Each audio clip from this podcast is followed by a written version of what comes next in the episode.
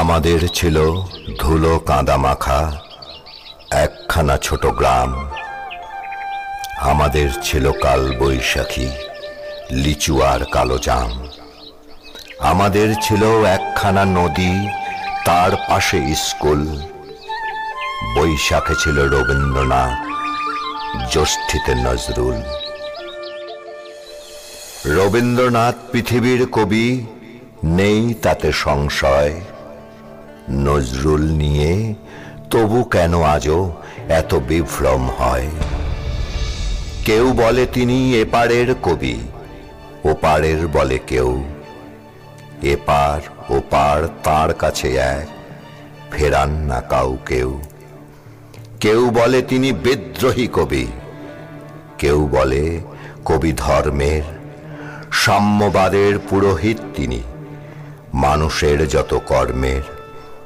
পদ্মার বুকে ঢেউ যদি জাগে, গঙ্গায় লাগে দোলা, মন্দিরই বলো, মসজিদই বলো, তার কাছে সবই খোলা। এপারেও তিনি, ওপারেও তিনি, মাঝখানে তার কাটা, একসাথে তাকে প্রণাম জানাতে বাড়িয়ে রয়েছি পাতা। বিভেদের গাছ কেউ যদি পোতে টান মারো তার মূলে দুই বাংলাকে এক করে দাও রবীন্দ্র নজরুলে।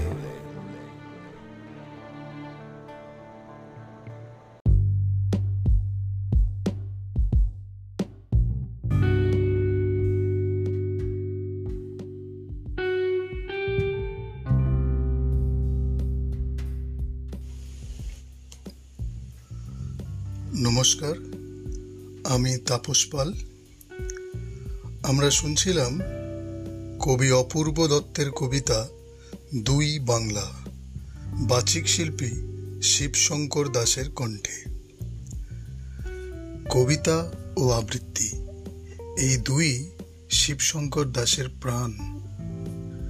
স্কুলে পড়ার সময় থেকেই এই আবৃত্তির প্রেমে পড়ে গিয়েছিলেন তিনি। এরপর আবৃত্তি নিয়ে রীতিমতো চর্চা শুরু করে দেন। যোগেশ দত্ত, প্রদীপ ঘোষ, রুদ্রপ্রসাদ সেনগুপ্ত প্রমুখ গুণী শিল্পীর কাছ থেকে প্রশিক্ষণ নিয়েছেন। এমনকি এই বিষয়ে প্রথাগত শিক্ষার পথ অনুসরণ করে বিশারদ ও নিপুণও হয়েছেন তিনি।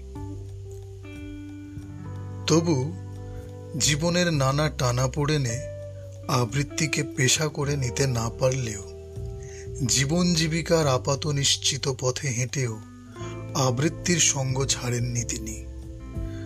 প্রায় ৩৫ বছর ধরে কাজের ফাঁকেই অসম ও পশ্চিমবঙ্গের নানা প্রান্তের অনুষ্ঠানে আবৃত্তি পরিবেশন করে আসছেন। আবৃত্তি নিয়ে তার কেমন অভিজ্ঞতা এবং তার ভাবনাই বা কি, সেসব কথাই আমরা এখন শুনব অন্তরঙ্গ পডকাস্টে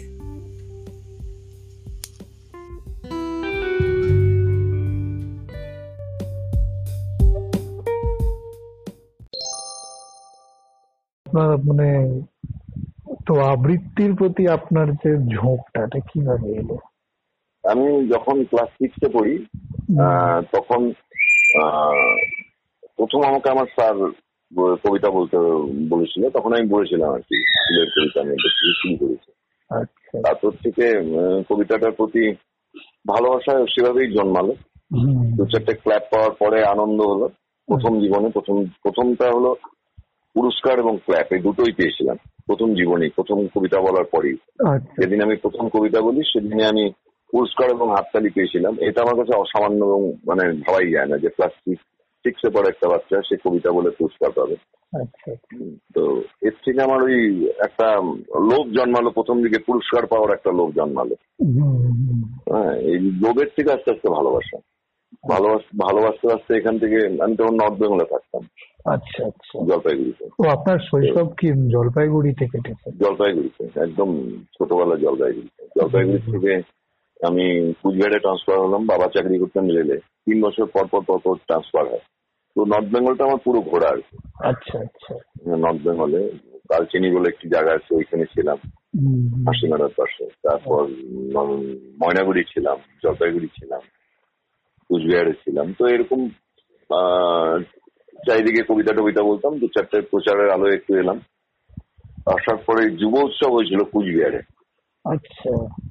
কুচবিহারে যুব উৎসব হয়েছিল। তখন যুব উৎসবে আহ, অপরিচিতা গোপী ছিলেন ওই মিনিস্টার এটাকে সাংস্কৃতিক ডিপার্টমেন্টের মিনিস্টার অপরিচিতা গোপী পার্ট ব্লকের থেকে। তখন আমি টু কুচবিহারে পড়াশোনা করতাম কলেজে আচ্ছা তো উনি আমার কবিতার আমি এখান থেকে প্রথম হলাম ওই যুব উৎসবে। যাচ্ছিলেন প্রদোষ আর কি বলে পার্থ ঘোষ। দুজন যাচ্ছিল। তো আমি ওইখানে প্রথম হওয়ার পরে আমাকে এটা কলকাতায় কবিতা বলার সুযোগ করে দেন ওনারা আচ্ছা। রবীন্দ্র ভবনে। আচ্ছা আচ্ছা। ওই সুযোগে তারপর ওইখানে আমি যাওয়ার পরে দেবেশ রায় চৌধুরী বহুরূপী নাট্যগোষ্ঠী। ওনার সাথে পরিচয় হলো উনি তখন তিলজলায় থাকতেন এখনও তিলজলাতেই থাকেন। আচ্ছা। তো আমি আমার মামা বাড়ি ছিল তিলজলাতে পিকনিক গার্ডেনে তো পিকনিক গার্ডেনে ওনার কাছে যেতাম মাঝে মাঝে কবিতা বলে বলে বলে বলে ওনার কাছে শিখতাম। এই ভালোবাসা ওই জন্মালো। আচ্ছা আচ্ছা। তারপরে পরবর্তীকালে ওনাদের কাছে শিখেছি। আচ্ছা। তারপরে আমি এখানে এসেছি এইটটি সিক্সে এইটটি সিক্সে মানে আমার গ্রাজুয়েশন কমপ্লিট হয় এইটটি সিক্সে হ্যাঁ হ্যাঁ, তারপরে আমাদের আমার জ্যাঠামশার বাড়ি ছিল কলেজ গেটে পান্ডু কলেজে আচ্ছা। এমনি তো আসা যাওয়া ছিলই আসামে। তো প্রায় আসতাম। মানে যেহেতু জ্যাঠামশাইয়ের বাড়ি ছিল এখানে যেখানে জ্যাঠামশাই বিদ্যাপীঠের ম্যাথমেটিক্স এর টিচার ছিলেন। তো ওনার ওখানে আসতাম আস্তে আস্তে এখানেও কবিতা বলতাম দু চারটে জায়গায়। আমাকে প্রথম ইন্ট্রোডিউস করেছিল চন্দন দাসগুপ্ত বলে টিচার যে ছিলেন এখানে বিদ্যা মন্দিরে। উনি ইন্ট্রোডিউস করে দিয়েছিলেন। তখন কাজল রায় লাস্ট চলে গেলেন। জীবন রায় দু চারটে কবিতা বলেন। তার মাঝে আর কি আমি আর প্রতীক ঘটক বলে এখানে প্রতীক ঘটক ছিলেন। তো দুজনে কবিতা বলতাম। দুজনে কুচবিহার থেকে এসেছিলাম। উনি তো এখন আলিপুরদুয়ারে আছেন। আচ্ছা। তারপরে আস্তে আস্তে আস্তে আস্তে এভাবেই চলছে। আচ্ছা আহ, আপনি তো মানে দেবেশ রায় চৌধুরীর কাছে আবৃত্তি শিখলেন নাকি? হ্যাঁ হ্যাঁ হ্যাঁ। তো আপনি কলকাতা গেলেন কুচবিহারে পার্থ ঘোষের নজরে পড়লেন পার্থ ঘোষ ও প্রদীপ ঘোষ এদের নজরে পড়লেন কলকাতায় গেলেন। তো মানে আমার মানে আমার একটা মনে হচ্ছে যে তাহলে আপনি এই আবৃত্তি শিল্প জায়গাটাকে আপনি ধরলেন না কেন? আপনি ওই দিকটায় গেলেন না কেন? আপনি ওইদিকে চলে এলেন এখানে? শোনো আমার বাবা এইটটি এ আমি যখন এখানে এসেছি আফটার গ্রাজুয়েশন হ্যাঁ। আমার গ্রাজুয়েশনের আগে বাবা রিটায়ার করেন। হ্যাঁ। রেলে চাকরি করতেন। হ্যাঁ। আর আমাদের আমার বাবার একটা ব্যাপার ছিল। একটু আমি আপনাকে বাধা দিচ্ছি। মানে আবৃত্তিকে আপনি পেশা। পেশা হিসাবে নিলেন না কেন? এটাই আমার প্রশ্ন। আপনি তো আবৃত্তি করেন এখনও করছেন। হ্যাঁ, কিন্তু হ্যাঁ। পেশা হিসাবে কেন নিলেন না আর কি? বা গোটা বাচিক শিল্পটাকেই আর কি শুধু আবৃত্তি করলে হবে না? মানে ধরুন গোটা বাচিক শিল্পের অন্তর্ভুক্ত যা যা পড়ে সেই সেইটাকে আপনি পেশা করলেন না কেন? হ্যাঁ বলি আমি বাড়ির বড় ছেলে ছিলাম। আমরা তিন ভাই দু বোন আমি বাড়ির বড়।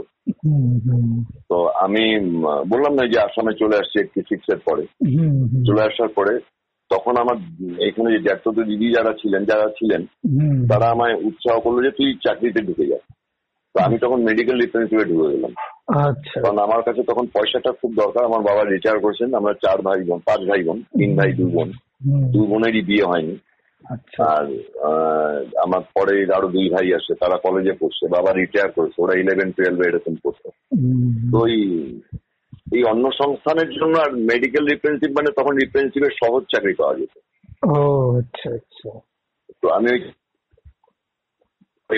পরে আরও চেষ্টা করেছিলাম আর হয়ে ওঠেনি কারণ কি আমি তখন পেটের সংস্থান করব না এটার সংস্থান করব কারণ আমাকে তাহলে কলকাতায় যে স্ট্রাগল করতে হবে। আচ্ছা ওই জায়গাটা আমার ছিল না যে আমি ওইখানে যে স্ট্রাগল করব অথচ আমার বাবা মা না খেয়ে থাকবেন এটা আমি পারলাম না। আচ্ছা। তো দুর্ভাগ্যবশত বা যাই বলো আমি এখানে এসে আটকে গেলাম। আচ্ছা আচ্ছা। আপনি কি কবিতা পড়তে ভালোবাসেন এমনি? কবিতা আমার জীবন আমার রক্ত। আচ্ছা। কবিতা ছাড়া আমি বাঁচব না। কিন্তু এবার আমার একটা প্রশ্ন। আপনি যে কবিতা আবৃত্তি করেন মানে আপনার কবিতা আবৃত্তি আপনি কীভাবে বাছাই করেন যে এইটা আমি আবৃত্তি করব? কি আপনার মাথায় কি ধারণা থাকে যে এই কবিতার কবিতা আমার আমি যতটুকু জানি যতটুকু বুঝি তাতে কবিতার আহ, কিছু কিছু কবিতা আছে যেটা ওপেন মানে সাধারণ দর্শকদের জন্য কিছু কবিতা আছে। অবশ্যই সেই কবিতাটা যারা খুব লেখালেখি করেন বা সাহিত্যের সাথে যুক্ত তাদের কাছে এটা খুব ভালো বিষয়বস্তু ভালো লাগবে না। আচ্ছা, কারণ তারা একটু অন্য ধরনের কবিতা চান। তো এই দুরকম যারা কবিতা মানে যারা শোনেন আর কি যারা তাদের মধ্যে দুরকম কবিতা কবিতা মানে নির্বাচন করতে হয়। একটা নির্বাচন যেটা করি যেটা সাহিত্য সমাজের জন্য একটা নির্বাচন করতে হয়। যে কবিতাটা একটু দুরহ হয় কারণ তারা সাধারণ কবিতা বুঝবে না। সাধারণ যারা কবিতা শোনেন তারা বুঝবে না। এবং কিছু কবিতা আছে যেগুলো সাধারণ লোকদের কাছে বললে খুব মানে ওরা খুব ইজি ভাবে নেয়। আচ্ছা আচ্ছা। তো এই জন্য দুরকম ভাবে কবিতা চিন্তা করি। ও আচ্ছা। তার মানে আপনাকে মাস ও ক্লাস দুটো ধারায় হ্যাঁ। হ্যাঁ হ্যাঁ আচ্ছা, আচ্ছা। হ্যাঁ। তো এবার আমার একটা প্রশ্ন। ধরুন বিনয় মজুমদারের কোনো একটা কবিতা। হ্যাঁ। ফিরে এসো চাকা। হ্যাঁ। এটা তো ধরুন যে আপনি যে ক্লাসের কথা এটা নিশ্চয়ই ক্লাসের জন্যই আপনি হ্যাঁ, করবেন। হ্যাঁ এটা মাসের জন্য করবেন না। নিশ্চয়ই নিশ্চয়ই। বিনয় মজুমদারের কবিতা প্রত্যেকটাই প্রায় সেম হ্যাঁ না আমি এমনি বিনয় মজুমদার নামটা বললাম কিন্তু মানে এই ধরনের কবিতা আর। হ্যাঁ হ্যাঁ আমি বিনয় মজুমদার নামটা এমনি জাস্ট একটা উদাহরণ হিসেবে বললাম। মানে আমি বলছি যে এই ধর- আমি একটা এই যে উদাহরণটা কেন বললাম আমি বলছি। ধরুন ফিরে এসো চাকা আপনি ভাবলেন যে আমি একটা মানে খুব মানে খুব রুচিশীল দর্শক যারা মানে যে যারা আছে মানে যাকে আপনি মাস ক্লাস বলছেন আর কি। কোনো একটা ক্লাস দর্শক থাকবে শ্রোতা থাকবে তাদের জন্য আপনি একটা কবিতা পাঠ করবে আবৃত্তি করবেন। তো সেটা হচ্ছে ফিরে এত আপনি ঠিক করলেন যে আপনি ফিরে এসো চাকা পাঠ করবেন। আপনি নাও করতে পারেন কিন্তু আমি বলছি আর কি উদাহরণ দিচ্ছি। যে ফিরে এসো চাকা করব মানে আপনি অনু আবৃত্তি করবেন কিন্তু আমার প্রশ্ন হচ্ছে ধরুন ফিরে এসো চাকা অনেকেই পড়েছেন কবিতাটা। হ্যাঁ পড়ে ওনারা একটা উপলব্ধি করেছেন বা বুঝেছেন। তো তাদেরকে আপনি অন্য কি দিতে পারবেন ওই কবিতাটা আবৃত্তি করে? যে আপনার আবৃত্তিটা কেন শুনবে? না ওনারা তো কবিতাটা পড়েছেন ওনারা বুঝেও গেছেন কবিতাটা পড়ে বা কিছু একটা উপলব্ধিও করেছেন। তাদের জন্য আপনি আলাদা করে আর কি দিতে পারবেন ওই কবিতাটা আবৃত্তি করে? খুব কঠিন প্রশ্ন জিজ্ঞেস করো তুমি। এটা কি কঠিন নাকি? খুব কঠিন। কারণ দেখো যারা আমি আমি যেমন বললাম শ্রেণি বিভাগ করলাম তুমি আমায় বললে যে হ্যাঁ মাস একটা ক্লাস হ্যাঁ। তো বিনয় মজুমদারের কবিতা যারা শুনবেন এবং যারা শুনেছেন এবং হ্যাঁ তাদের যেই মানে তারা যে যেভাবে দেখেন বিনয় মজুমদারের কবিতা আমি আমাকে কিন্তু সেরকম ধরনেরই কবিতা সেখানে বাঁচতে হবে যে আমার কথাটা কিন্তু বিনয় মজুমদারকে নিয়ে নয় না আমি বলছি আমি বলছি যে ওই ধরনের কবিতা যদি আমাকে চয়েস করতে হয় হ্যাঁ। তখন আমাকে সেরকম ধরনের অমিয় ভূষণ চক্রবর্তী হ্যাঁ বা ওরকম ধরনের কবিতা আমাকে চিন্তা করতে হবে। যেই কবিতাটা ওনারা তার সঙ্গে সঙ্গে এটাও ভাববেন। তখন যদি তুমি আমায় বলো যে গলির মোড়ে একটি গাছ দাঁড়িয়ে শুনবে না। তারা কিন্তু এটা শুনতে যাননি তারা এটা শোনার পর বা বিদ্রোহী শুনবেন না। হ্যাঁ হ্যাঁ। হ্যাঁ? হ্যাঁ। তো আমাকে নির্বাচন সেইভাবেই করতে হবে যখন আমি সেখানে যাব। না কিন্তু চট্টোপাধ্যায় হয়তো শুনবেন বিষ্ণুদেব আপনি- শুনবেন। হ্যাঁ কিন্তু আপনি কি ex- আপনি অতিরিক্ত কি তাকে দিতে পারবেন? যেমন আমি আপনাকে আরও আরও পরিষ্কার করেই বলছি ধরুন জীবনানন্দের বোধ কবিতাটা হ্যাঁ? আমি পড়েছি। তো আমার পড়ে- তো পড়ে আমি কি যা আমার বোধ বুদ্ধি অনুযায়ী বুঝেছি কি বুঝিনি একটা কিছু ব্যাপার হয়েছে আর কি। দেখো অনুভূতিটা তো তোমার। হ্যাঁ তো অনুভূতি অনুভূতিটা তোমার। হ্যাঁ, অনুভূতি তোমার। আমাকে যেই কবিতাটাই বলতে হবে আমি হ্যাঁ। আমার এবং আমি যে যে লিখেছেন হ্যাঁ। তাকে নিয়ে চিন্তা করে এবং আমি আমার অনুভূতি নিয়ে কিন্তু কবিতা বলব। আজকে যারা বাচিক শিল্পী যারা কবিতা বলেন হ্যাঁ তারা কিন্তু তাদের অনুভূতিটার সাথে কবির অনেক সময় নাও মিল থাকতে পারে। আচ্ছা। কবি কিছু বলতে যাচ্ছেন আমি কিছু বলতে যাচ্ছি নাও মিল থাকতে পারে। কিন্তু অনেক সময় আমার কণ্ঠ বা আমি যেভাবে বলছি হ্যাঁ। তাতে যে আমি যেটা বলতে যাচ্ছি হ্যাঁ। সেটা হয়তো নাও হতে পারে। উনি হয়তো ওটা চিন্তাও করেননি। উনি হয়তো অন্যরকম ভাবে ভাবছেন। হ্যাঁ। কিন্তু আমি আমার মতন করে ভেবে এবং দর্শক যাতে নেবে সেই ব্যাপারটা চিন্তা করেও আমি কবিতা বলি। আমি বলি। না আমি যেমন আপনাকে বলছি বোধ কবিতাটা মানে আমি যেটা বলতে চাইছিলাম বোধ কবিতাটা আমি পড়েছি আমি একটা বুঝলাম কি বুঝলাম না বা হয়তো পুরো অর্থোদ্ধার আমি করতে পারিনি বা পুরোটাই করেছি যাই হোক না কেন। হ্যাঁ তো হ্যাঁ, এবার আমি একদিন দেখলাম সৌমিত্র চট্টোপাধ্যায় ওটা আবৃত্তি করেছেন। তো সেটা উনি আমি অডিওতে শুনলাম হ্যাঁ। মানে আমি ওনাকে লাইভ শুনিনি অডিও একটা ছিল অডিওতে আমি শুনলাম সৌমিত্র চট্টোপাধ্যায় বোধ পড়ছে তো আমি ভাবলাম তো আমি তখন কি করলাম? আমি তো বোধ পড়েছি আমার কাছে বইটা আছে। হ্যাঁ। আমি যখন তখন আমার আলমারি থেকে বইটা বের করে পড়তে পারি। হ্যাঁ। কিন্তু তখন আমি ওটা কেন শুনলাম না সৌমিত্র চট্টোপাধ্যায় পড়েছি সেখানে একটা সেলিব্রিটির ব্যাপার চলে এলো। হ্যাঁ যে সৌমিত্র চট্টোপাধ্যায় খুব মানে মানে উনি অভিনেতাই শুধু নয় আবৃত্তির ক্ষেত্রেও তিনি সেলিব্রিটি তাই শুনলাম। একদম একদম। হ্যাঁ কিন্তু ওটা শোনার পরে ঠিক আছে ওনার কবিতা মানে ওনার পড়াটা ভালো লাগল শুনে খুব ভালো লাগল কিন্তু উনি কিন্তু অতিরিক্ত আমাকে কিছু দিতে পারলেন না। মানে আমি পড়ে যা বুঝেছি ওনার কবিতাটা শুনে আমি অত কিছু উপলব্ধি করতে মানে এক্সট্রা আরও কিছু পাইনি। না না এটা এটা তোমার সব কবিতার ক্ষেত্রেই হবে। যদি তোমার পড়াটা এবং পড়ার পরেও হ্যাঁ, তোমার সব হ্যাঁ। কবিতার ক্ষেত্রে এটা হবে। এটা তোমার প্রায় কবিতাতেই কারণ তুমি যখন পড়বে তুমি তোমার মতন করে ওর মধ্যে বোধ খুঁজে পাবে। হ্যাঁ হ্যাঁ। তুমি তোমার মতন করে খুঁজে পাবে আর এবং যারা কবিতা পড়েন তারা তাদের মতন করে খুঁজে বেড়ান। তো এই জন্য কোনো কোনো সময় প্রাসঙ্গিক হয় বা অপ্রাসঙ্গিক হয়। আচ্ছা আচ্ছা। তাহলে কি আমি বলব যে মানে যে সমস্ত কবিতা গভীর অনুভূতির কবিতা সেগুলো আবৃত্তি করা খুব কঠিন। মানে কঠিন। আমি তোমায় আরও সহজ ভাবে বলি। হ্যাঁ আমি রবীন্দ্রনাথের কবিতা আমি প্রথম যখন বলতাম আমি খুব ইজি ভাবে বলতাম। আচ্ছা। তুমি একদম স্পষ্ট তোমাকে সত্যি কথাটা বলছি। আচ্ছা। আমি যখন রবীন্দ্রনাথের কবিতা পড়তাম হ্যাঁ। আমি খুব ইজি ভাবে পড়তাম। আচ্ছা nine ten eleven twelve first year second year তখনও আমি ভালো বুঝতাম না। কিন্তু কবিতাগুলি ভালো লাগতো বলতাম। আচ্ছা আচ্ছা। তারপরে যখন পরবর্তীকালে কবিতাগুলি নিয়ে একটু যখন চিন্তা ভাবনা করলাম আমি সুভাষদের কাছে যেতাম। ওর কাছে রাত্রিবেলা গিয়ে বসতাম। আচ্ছা। আমি অসম্ভব গালি খেতাম সুভাষদের। অসম্ভব। মানে যা মুখ দিয়ে আসতো আমায় বলতো। আমি ওকে খুব ভয় পেতাম। But he is my best friend till date till date ও মৃত্যুর পরে কোনো যদি ক্ষতি হয় আমি বলতে পারছি না তোমাকে। সবচেয়ে ক্ষতি আমার হয়েছে জানো? সুভাষদের মৃত্যুটা। আমি একটু আবেগিক হয়ে যাই সুভাষদেরকে নিয়ে। মানে কারণ রবীন্দ্র রবীন্দ্রনাথের কবিতা যখন আমি বললাম ওনা ওর ওর কথা যখন ওর কাছ দিয়ে যখন আমি শুনলাম ও বিষয়বস্তুগুলো যখন আমাকে শোনালো আমি রবীন্দ্রনাথের কবিতা খুব একটা বলি না। আচ্ছা কারণ আমি খুব ভয় পাই। আচ্ছা। খুব ভয় পাই খুব। মানে যখন আপনি জানতে পারলেন আর কি। জানতে পারলাম।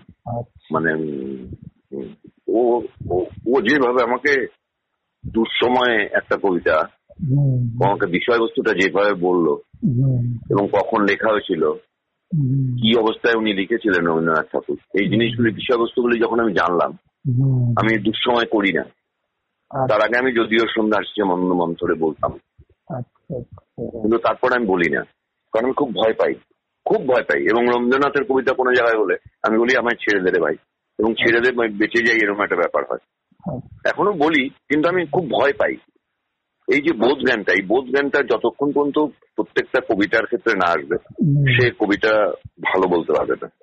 না কিন্তু আপনি যে বললেন আপনি যখন মানে ছোট স্কুলে থাকতে না কিন্তু এই যে বললাম আমি সাধারণ লোকদের জন্য যেরকম কবিতা। হ্যাঁ। আজকে তুমি আমায় সুবোধ সরকারের অনেক কবিতা মল্লিকা সেনগুপ্তর অনেক কবিতা জয় গোস্বামীর অনেক কবিতা। হ্যাঁ হ্যাঁ। যেগুলো অন্যরকম ভাবে বলা যায় বা বলি। হ্যাঁ হ্যাঁ। বলি। শুভদাস গুপ্তর কবিতাও বলি। কিন্তু শুভদাস গুপ্তর কবিতা আজকালকার দিনে কেউ বলেন না যেটা ভালো কবিতা লিখেছে। যারা বোদ্ধা তারা বলেন না।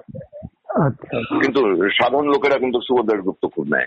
শুভ শুভ সুবোদাস গুপ্ত খুব নেয় হ্যাঁ আমি অডিয়েন্স উনি দেখতে হয়। যারা আমাকে নিয়ে যায় ধরো আমি কোনো একটা জায়গায় অনুষ্ঠান করতে গেলাম হ্যাঁ। তখন কিন্তু সাধারণ দর্শকরা বসে থাকেন যারা কবিতা শুনবেন বলে।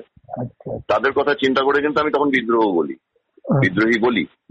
কিন্তু বিদ্রোহী কিন্তু আমি যখন আবার কোন একটা অনু- অনুষ্ঠানে মানে যারা সাহিত্য অনুরাগী যারা বোঝেন খুব বোদ্ধা যারা লোক তাদের সামনে যে আমি বিদ্রোহী বলব না তখন আমি শক্তি চট্টোপাধ্যায়ের বলব বা শঙ্খ ঘোষ বলব। আচ্ছা আমি সঞ্জয়ের কবিতা বলব আচ্ছা আচ্ছা সঞ্জয়ের কবিতা বলা খুব কঠিন আচ্ছা আচ্ছা শুনুন হ্যাঁ। যে ধরুন এতক্ষণ আমি তো মাছ নিয়ে আপনার সঙ্গে একটু আলোচনা করলাম হ্যাঁ। ক্লাস নিয়ে আলোচনা করলাম এবার যদি আমি মাছ হ্যাঁ। চলে গেলাম মাছ দশ শ্রোতার কাছে তো। তার মাছ কি এই যে আপনি যেরকম বললেন যে তারা কবিতার তাদের একটা প্রত্যাশা থাকে যে আমি এই কবিতাটা শুনতে পাবো। এইটা এটা শিবশঙ্কর দাস আসছেন উনি এই কবিতাটা পাঠ করবেন বা আবৃত্তি করবেন। এটা আমি শুনব। তো মানে সাধারণ দর্শক যেভাবে গানের অনুষ্ঠান দেখ- উপভোগ করতে যান হ্যাঁ। তো সেরকম কি আবৃত্তির অনুষ্ঠান উপভোগ করতে যান? নাকি আবৃত্তি যায়। শুধু একটা হ্যাঁ যায়। এবং আমাকে শ্রোতা শ্রোতাদের কাছে আমি তোমার একটা উদাহরণ দিই। মঙ্গলদয়ে আমি গেছিলাম। আচ্ছা। মঙ্গলদে। হুম, মঙ্গলদের থেকে আমাকে নিয়ে যাওয়া হলো আরও পাঁচ কিলোমিটার ভিতরে একটা গ্রামে। আচ্ছা আচ্ছা। ওদের নজরুল ইসলামের উৎসব ছিল। এবং সেটা অ্যারেঞ্জমেন্ট করেছিল মুসলিম ছেলেরা হিন্দু লোকেরাও আসে এখানে। আচ্ছা আচ্ছা। তো ওদের ওখানে কোনো হোটেল ফোটেল ছিল না আমাকে এক বাড়িতে রাখা হয়েছিল। আমি ওদের বলছিলাম আমাকে বলছিল দেখুন আপনাকে কি দেবো? আমি বলছি দেখুন আমাকে শোয়ার জায়গাটা ভালো দেবেন। দুটো আমার ক্রাইটেরিয়া আছে। একটা আমাকে মানে শোয়ার জায়গা মানে গদি দিতে হবে এরকম কিছু না। মশাই টশাই দেবে না যাতে আমি রাত্রিটা মশার কামড়টা না খাই। আমাকে ডাল ভাত আলু সিদ্ধ দেবেন আমি খুব ভালোবাসি। আচ্ছা আচ্ছা। হ্যাঁ খুব ভালোবাসি। তো ওইখানে যখন আমি কবিতা বলতে গেলাম হ্যাঁ। তো আমি আমার মতন করে কবিতা বললাম। তারপর অবাক হয়ে যাবে হ্যাঁ। ওরা পুরো সব্যসাচীর পুরো সিডির কবিতাগুলো আমার কাছে শুনলো। আচ্ছা আচ্ছা আচ্ছা। মানে গ্রামের লোকেরা যে সব্যসাচীকে জানেন না এটা ভুল কথা। ওরা জানে এবং তাদের কাছে ততটাই পপুলার যতটা হ্যাঁ। সব্যসাচী হিমসেলফ পপুলার ছিলেন। আচ্ছা আচ্ছা। না না আমি কিন্তু এরকম কোনো কথা বলিনি যে গ্রামের লোকরা জানেন না। না না আমি বলছি যে বোদ্ধা লোক ওই কথা বলিনি। আমি বললাম যে ওই যে সাধারণ লোকগুলো একদম সাধারণ কমন লোক। হ্যাঁ হ্যাঁ। তাদের কানে কিন্তু এখনও সব্যসাচীর কবিতা বাঁচছে আচ্ছা আচ্ছা। তার মানে তারাও জানে কবিতাটা কি। তার মানে হ্যাঁ তাদের কাছে হয়তো দুরহ লাগতে পারে শঙ্খ ঘোষ বা আহ, কারণ তারা ওগুলো শোনেননি বা আমরা আমরা যারা কবিতা বলি বাচিক শিল্পীরা। সম্পূর্ণ দোষ তো বাচিক শিল্পীদের এটা দোষ শ্রোতাদের নয়। আচ্ছা, বাচিক শিল্পীর আজকে সব্যসাচী বলো বা গৌরী ঘোষ বলো বা পার্থ ঘোষ বলো বা প্রদীপ ঘোষ বলো বা বর্তমান প্রজন্মের প্রত- বততী বলো। যে এদের বাইরে আর যারা কবিতা বলতে পারেনি এই জায়গাটা করে নিতে পারেনি। এটা দোষ কিন্তু বাচিক শিল্পীদের। আচ্ছা আচ্ছা আচ্ছা। আজকে সাধারণ লোকের আমরা কবিতা কত দূরে চলে গেছে তুমি ভাবতে পারবে না আমাদের নর্থ ইস্টার্ন রিজনে আমি কিছুদিন আগে কুচবিহারে প্রোগ্রাম করতে গেছিলাম। কুচবিহার যেহেতু আমার পুরোনো জায়গা ওইখানে আমার কাছে শিখতো চার পাঁচজন ছেলে। তাদের মধ্যেই আমাকে আবার ডেকে বলল যে স্যার আপনি আসবেন কবিতা বলব বললাম। এবং অদ্ভুত লাগল যে ওইখানে যেরকম প্রচলন বা প্রচলন হয়তো বাংলা মিডিয়ামের জন্য এখানে বেশি ওরা শোনে। কিন্তু আমরা আমাদের এই উত্তর পূর্বাঞ্চলে প্রচণ্ড হারিয়ে গেছে মনে হচ্ছে। না আপনি একটু আগে তো মঙ্গলদৈ সম্পর্কে খুব ভালো কথা বললেন। না না বললাম। কিন্তু এই যে আমরা বলছি, আমরা মঙ্গলদের সম্বন্ধে এই কথা এই জন্যই বললাম যে তারা সেই পুরনো ধারা যারা আছেন তাদের হ্যাঁ। কবিতার বাইরে আর কেউ বেরোতে পারেনি। ও আচ্ছা আচ্ছা আচ্ছা আচ্ছা আচ্ছা। তাদের বাইরে তার দায়িত্ব তো আমাদের যারা বাচিক শিল্পীরা। আচ্ছা আচ্ছা আচ্ছা। আমাদেরও তো দায়িত্ব আছে না একটা বাচ্চা ছেলে বা একটা বাচ্চা মেয়ে সে যদি আজকে শঙ্খ ঘোষের কবিতা না শোনে বা শক্তি চট্টোপাধ্যায়ের কবিতা যদি না শোনেন তাহলে মনে হয় না যে আমরা দায়ী?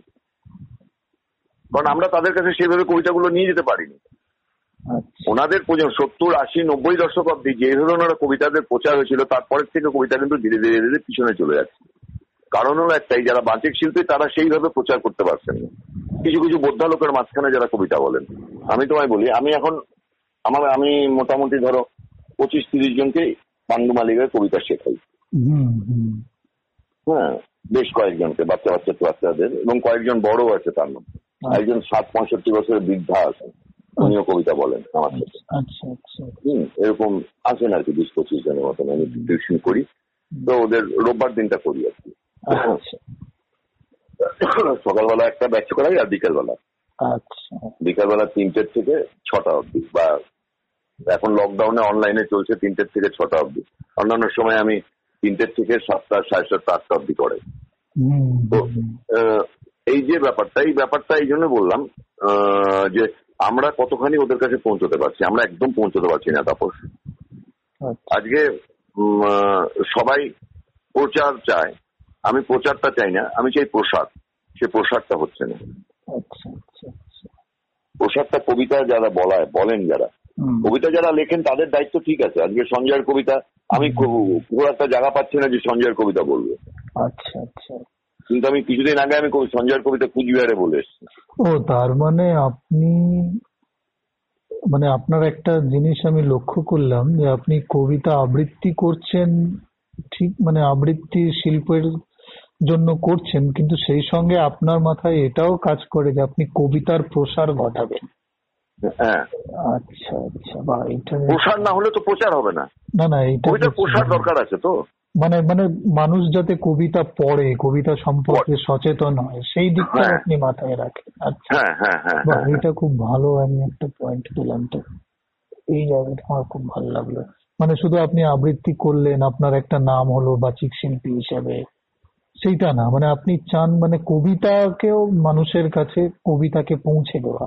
পৌঁছে দেওয়ার দায়িত্ব। আপনি হয়তো কোনো একটা দায়িত্বটা তো বাচিক শিল্পীদের। হ্যাঁ। তোমাকে মানতেই হবে কারণ কবিতা আজকে যারা যারা লিখছেন আমাদের এখানে যারা যারা লিখছেন তাদের কবিতা ওনারা তো ওনাদের দায়িত্ব এত সুন্দর সুন্দর কবিতা লিখছেন। কিন্তু সেইভাবে প্রচার পাচ্ছেন না কারণ দায়িত্ব তো আমাদের। আমরা যদি দুটো কবিতা দুটো কবিতা কারও কবিতা কোনো একটা জায়গায় আমি প্রচার করলাম যে আমি এই কবিতাটা অমুকের লেখা উনি ওখানে থাকেন আমি বলি ওইভাবে উনি ওখানে থাকেন এই ওনার পেশা এমুক অমুক অমুক। তো উনি এই কবিতাটা লিখেছেন আপনারা শুনুন ভালো লাগবে। আচ্ছা। আমি কবিতাটা বললাম। তো আজকে আমি সনন্ত দাতির বাংলা কবিতা বলে এসেছি এবার আমি। আচ্ছা আচ্ছা আচ্ছা।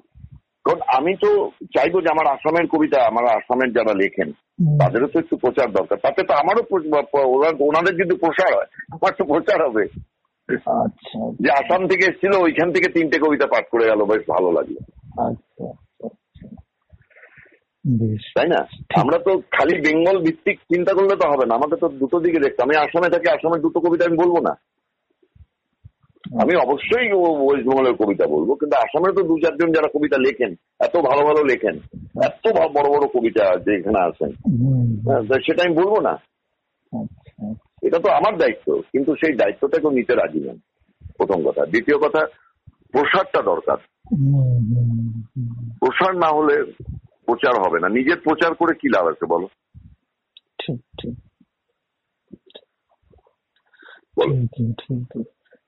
ঠিক আছে জিজ্ঞেস করো। আমি আমার মতন করে বলছি। না না আমি একটা লাইন পেলাম আর কি আপনার সঙ্গে। যখন মানে আলোচনায় বসবো আর কি তাহলে কোন মানে আমাদের গন্তব্যটা কি হবে আমাদের আলোচনার সেটা আমি একটা লাইন খুঁজে পেলাম আর কি। ঠিক আছে? তো মানে এমনি কথা বলতে বসলাম তো ঘণ্টার পর ঘণ্টা কথা বলেই যাচ্ছি ওটা আমি করতে চাইছি না আর কি। আমি মানে আগে থেকে একটা আইডিয়া নিতে চাইছি যে আপনার সঙ্গে কথা বলে আমি কোন জায়গাটাকে ধরবো আর কি। সেই জন্যই আমি এখন আপনার সঙ্গে কথাগুলো বললাম। এটা আমি এবার বুঝলাম যে না আপনার সঙ্গে কথা বললে আমি এই মানে শোনো এখানে কি হয়েছে? আমি তোমার একটা উদাহরণ দিই। হ্যাঁ হ্যাঁ। এখানে কয়েকজন ছেলে আছে? গৌতম টৌতম নাম এখানকার। এখানে থাকে। হ্যাঁ। শিশির দা তুমি চেনো? তারপরে আমাদের দীপক ভদ্র ছিলেন। তখন। টিচার ছিলেন উনি। বিদ্যা মন্দিরের। এরকম এখানে বেশ কিছু পৈতোষ ছিল তার সঙ্গে। আমি সবাইকে বললাম যে দেখ কবিতাটা তো আমরা সবাই বলি। আমার এইখানে তো বাঙাল স্কুল আছে চার পাঁচটা। আমাদের পান্নু মালিকায় আমাকে একটা দিন এক ঘণ্টা করে টাইম দিয়ে একটা দিন। হ্যাঁ। পাঁচটা বাচ্চা বা ছটা বাচ্চাকে নিয়ে আমি তাদের কবিতা বলব। তাদেরকে তারা যে তারা যাতে কবিতা বলে। সেরকম ধরনের কবিতা বলব যাতে ওরা কবিতাগুলো শোনে এবং কবিতাগুলো ভালোবাসে। আচ্ছা আচ্ছা আচ্ছা। হ্যাঁ তাতে কি হবে? ওই যে আজকে কি হচ্ছে? আমার পরবর্তী বা আমাদের পরবর্তী একটা জেনারেশন নেই যে কবিতা বলে বা সেটাকে নিয়ে ভাবে। আচ্ছা। হ্যাঁ সাহিত্য সমাজ সাহিত্য আলোচনায় বা অন্যান্য জায়গায় আমি দেখেছি প্রচুর ছেলেরা কবিতা বলে প্রচুর মেয়েরা কবিতা হুম, হ্যাঁ কিন্তু সরাসরি প্রচারের ব্যাপারটা আসছে প্রসার নেই। আচ্ছা। এটা আমার খুব দুঃখ দেয় নাড়া দেয়। আরে প্রচার তো পরে হবে আগে প্রচার প্রসার হোক। সবাই আমরা ভালো ভালো সাহিত্য সভা ভালো ভালো জায়গায় আমরা কবিতা বলছি। হ্যাঁ কিন্তু যখন আমরা বলি যে এটা অমুক জায়গায় বলতে হবে যেতে নারাজ হয়ে যান। তখন তারা তো দর্শকটা পান না। আর দর্শকের যে ব্যাপারটা সেই দর্শকটা আমি যখন ছোট ছিলাম এটা আমার খুব নাড়া দিত এখন আর নাড়া দেয় না। এখন মনে হয় দর্শকটা নগণ্য। এখন আমাকে কবিতাটা যে জায়গায় বলব সেই জায়গায় যেন কবিতাটা নেয় বা কবিতাটা শোনে। আচ্ছা আচ্ছা। একটা সময় থাকে কিন্তু এটা তারপর। আমারও এটা ছিল এটা বলব না। কোনো স্টুডেন্টের বা বাংলা বিভাগে অনেকেই বলে এখন কবিতা। তারা বলবেনি কারণ তাদের এখন তাদের দরকার আছে। আচ্ছা, তারা যদি ওই ভালোবাসাটা পায় তারপরে ওনারা কবিতা বলবেন। আস্তে আস্তে আমার এখন ষাট ছুঁই ছুঁই হতে চলল। আর তিন চার তিন বছর আছে ষাট হয়ে যাবে। তো ন্যাচারালি আমাকে এখন আর আমার প্রচারের আর দরকার নেই। আমার প্রচুর প্রচার হয়েছে প্রচুর জানে। আমি ওই নিয়ে ভাবিও না। আচ্ছা, আমি এখন চাই যে কবিতাটা বাচ্চারা শিখুক। বাচ্চাদের যদি শেখাতে পারি আমার মনে হয় সে জায়গায় আমি সাকসেস হব। এবং শেখাচ্ছিও এখন আমি আমার মতন করে শেখাচ্ছি। হুম এবং সেটা যতটা পারি আরও এগিয়ে নিয়ে যাওয়ার চেষ্টা করব। এটা আমার ইচ্ছে আর কি মনোবাঞ্ছা। আচ্ছা, ভালো ভালো জায়গায় কবিতা সবাই বলে। সেদিন আমি রাজপথের কবিতাতে আমি যে বাংলা কবিতা একমাত্র আমি বাঙালি যেখানে নাকি ওইখানে যে রাজপথের কবিতা আমার প্রতিবার ডাকে। আচ্ছা, শিব ডিসেম্বর ওদের প্রোগ্রাম হয় আমাকে ডাকেনি। হ্যাঁ। এবং আমি যাই রাজপথে দাঁড়িয়ে আমি কবিতা বলি। এবং সেটা আমাকে প্ল্যাটফর্মটা দিয়েছে মিহির। আচ্ছা। প্ল্যাটফর্মটা আমাকে মিহির দিয়েছে। আচ্ছা, এবং প্রতি বছর আমি ওখানে যাই কবিতা বলি।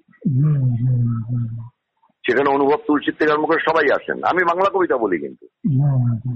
আমি কিন্তু বাংলা কবিতা বলি। আচ্ছা। ওখানে অ্যাসামিস দর্শক কিন্তু বাংলা কবিতা বলার পরে হ্যাঁ, ওই অ্যাসামিস মহলে আমাদের এখানকার কবিতা আর আমি ওইখানে আমাদের ওর কবিতা বলেছি কি বলে এর নামটা কি? আরে কলকাতায় চলে গেল যে মেমোরি ডাল হয়ে যাচ্ছে। কলকাতা চলে রণবীর পুরো ব্যস্ত রবীন্দ্র রণবীর না না না না না আমাদের এখানে সময় সম- এর সাথে ছিল যে আহ, যুব সংঘের সাথে। চিন্ময়। আরে ফালা না না ফালাকাটা। ও বিকাশ সরকার। বিকাশ। হ্যাঁ। বিকাশের কবিতা পাঠ করেছি। আচ্ছা আচ্ছা আচ্ছা। কেন করেছি? ওরাও জানুক আমাদের এখানকার বিকাশ সরকার এরকম ভাবে এত সুন্দর কবিতা লেখেন। আচ্ছা ঠিক ঠিক। বুঝলে তো? এই হ্যাঁ। ব্যাপারটা দরকার আছে। আচ্ছা, এটা যারা করবেন তাদের একটু দায়িত্ব নিতে হয়। আর আমি বৃদ্ধ বয়সে আর কত দায়িত্ব নেব? আমি যতটুকু পারি যেখানে পারি আমাদের এখানকার দায়িত্বটা আমি নেওয়ার চেষ্টা করি। আচ্ছা আচ্ছা আচ্ছা। এবং আমি প্রচুর এখানকার বই কিনেছি প্রচুর। আচ্ছা। তো আর বলো। ধন্যবাদ আপনার সঙ্গে কথা বলে ভালোই লাগল। নতুন নতুন কিছু জানতে পারলাম। তো- আমাকে ধন্যবাদ দিয়ে কেন ছোট বড়। না না ধন্যবাদ ধন্যবাদ বলবে না। আচ্ছা। আচ্ছা শিবদা একটা কাজ করি। ষোলো তারিখ হ্যাঁ। অব্দি দেখি কি হ্যাঁ। ঠিক আছে? মানে একটু সময় মানে আপনি এলেন তারপর এই ছটা বাজলে যেতে হবে এই ব্যাপারটা থাকলে ঠিক জমবে না। না না জমবে না। হ্যাঁ তো আমি দেখে। নিই আমরা দেখে নি ষোলো তারিখে কি হয়। ঠিক আছে? তারপরে ষোলো। তারিখের পরে আমরা একটা দিন ঠিক করে নেব যে ঠিক আছে আপনি যাই হোক মানে কারফু থাকুক বা না থাকুক সেই অনুযায়ী আমরা সময়। দিনক্ষণ ঠিক করে নেব। ঠিক আছে? ঠিক আছে ঠিক আছে। ঠিক আছে। হ্যাঁ। তুমি আজকে অনেকদিন পরে এই আলোচনা আমার খুব ভালো লাগল। খুব। ভালো লাগল। না না মানে তোমাকে ভাষায় বলতে পারব না। তুমি যে এত সুন্দর করে কথাগুলো বললে না এই এই জন্যই তোমাকে শ্রদ্ধা এবং ভালোবাসা দুটো তোমার প্রাপ্য। তুমি আর প্রসুন। আচ্ছা আচ্ছা আমার চোখে তুমি আর প্রসুন মানে এটা তুমি বুঝবে না। আমার মৃত্যুতে বুঝবে তার আগে বুঝবে না। হ্যাঁ, না না না না ঠিক আছে ঠিক আছে। পশুন আমার খুব প্রিয় আর তুমি। আচ্ছা তোমার আমি কবে থেকে তোমার উপরে আমার ফেক জানো? আমি তোমায় বলে দিই এটাও বলে দিই। হ্যাঁ। অকপটে স্বীকার করি আমি। হ্যাঁ হ্যাঁ। তুমি কটন কলেজের ক্যান্টিনে তুমি যেদিন বললে দেবিকার ব্যাপারে। আচ্ছা আচ্ছা আচ্ছা। হ্যাঁ হ্যাঁ। বিশ্বাস করবে আমি ভাবতে পারিনি হ্যাঁ। যে তুমি এত সুন্দর করে এইভাবে তুমি বলতে পারবে। বিশ্বাস করে এটা মানে মানে আমি তো কোনোদিন শুনিনি না। ওদিন প্রথম শুনেছি।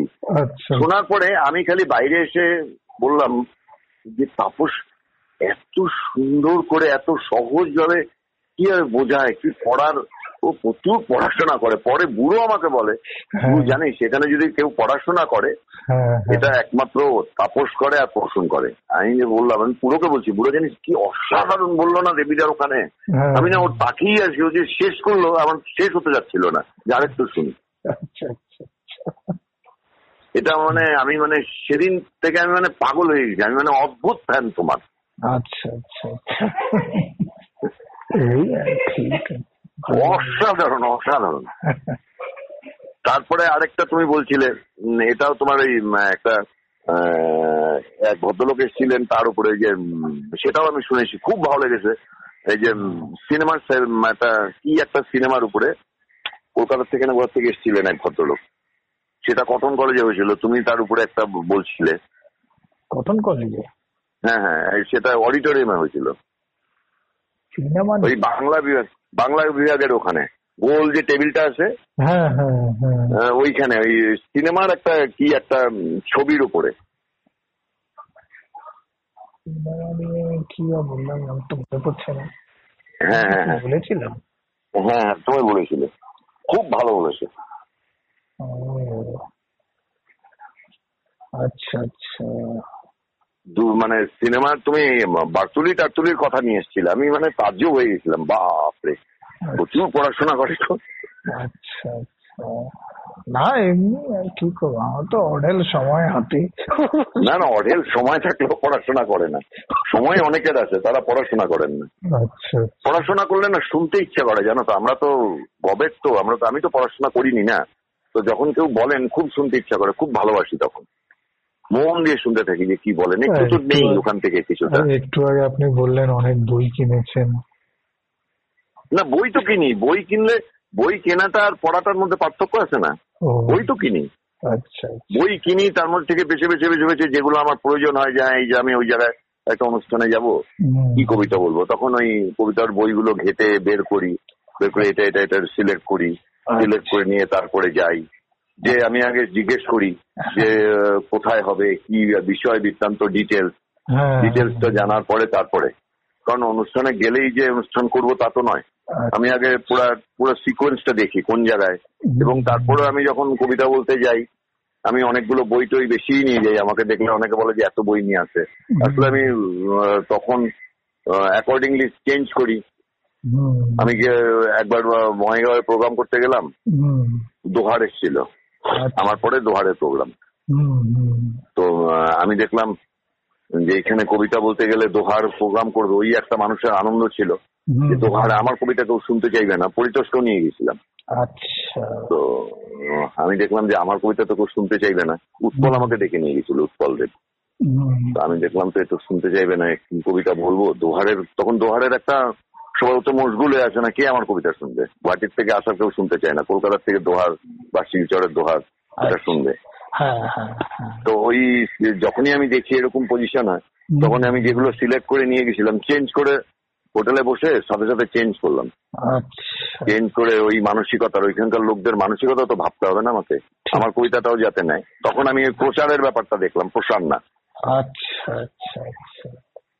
তখন চেঞ্জ করে দিই যে হ্যাঁ আমাকে এখন এই কবিতাটা এইখানে বলতে হবে। না বললে আমারটা এর আগে তো ওরা এরা বলবে বা এরপরে আমি যদি বলি তো আমার কবিতাটা এই কবিতাগুলো বলব। চেঞ্জ করে দিই।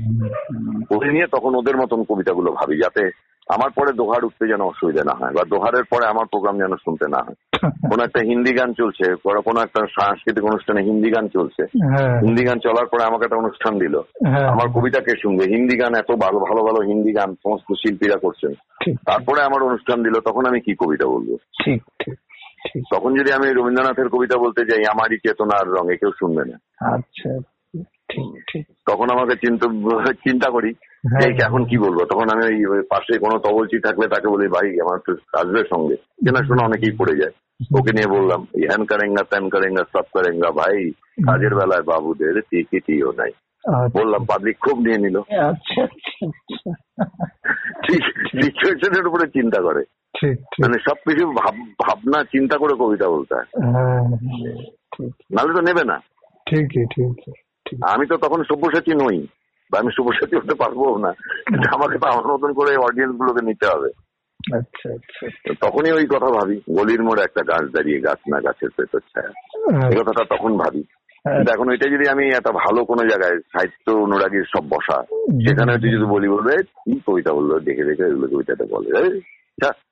ভালো কবি তখন আমি চিন্তা করি না অন্য কবিতা বলি। আচ্ছা এই এই সিলেকশনটাও একটা ব্যাপার হয়। মারাত্মক। যারা আমরা যারা কবিতা বলি তাদের সিলেকশনটার উপর অনেক কিছু নির্ভর করে। সিলেকশন যদি ভুল হয়ে যায় তখন নিতে চায় না। আমি তোমাকে আরেকটা উদাহরণ দিই। পান্ডু কলেজে হ্যাঁ। তিমির একটা প্রোগ্রাম করেছিল। হ্যাঁ। তো আমাকে গৌতম দাকে আর তিন চারজনকে ডাকা হলো। তো আমি ইচ্ছে করে সেদিন আমি খুব আমি জানি এখানে বিরাট বিরাট কবিতা সব এক একজন কবিতা পাঠ করছে দু পাতা আড়াই পাতা এরকম। আমি দেখলাম এরপরে আর আমার কবিতাকেও নেবে না আচ্ছা। তো আমি তখন ওই শর্টে দুটো তিনটে ছোট্ট কবিতা মানে যে কবিতাগুলো খুব লাইট কবিতা হ্যাঁ। ওরকম ধরনের কবিতা বললাম আচ্ছা। বলে আমি নেমে গেছি। আচ্ছা, তখন আমি দেখলাম যে হ্যাঁ, তারপরে আমাকে তুমি বলছে শিবরা খুব ভালো বলেছ। আমি বলছি কেন ওনারা যে বলল বলল ওগুলো ব্যাপারটা হলো এত বড় কবিতা কেউ শোনে এখন তো গান শোনার জন্য বসা সবাই। তো এরকম হয় এরকম হয়।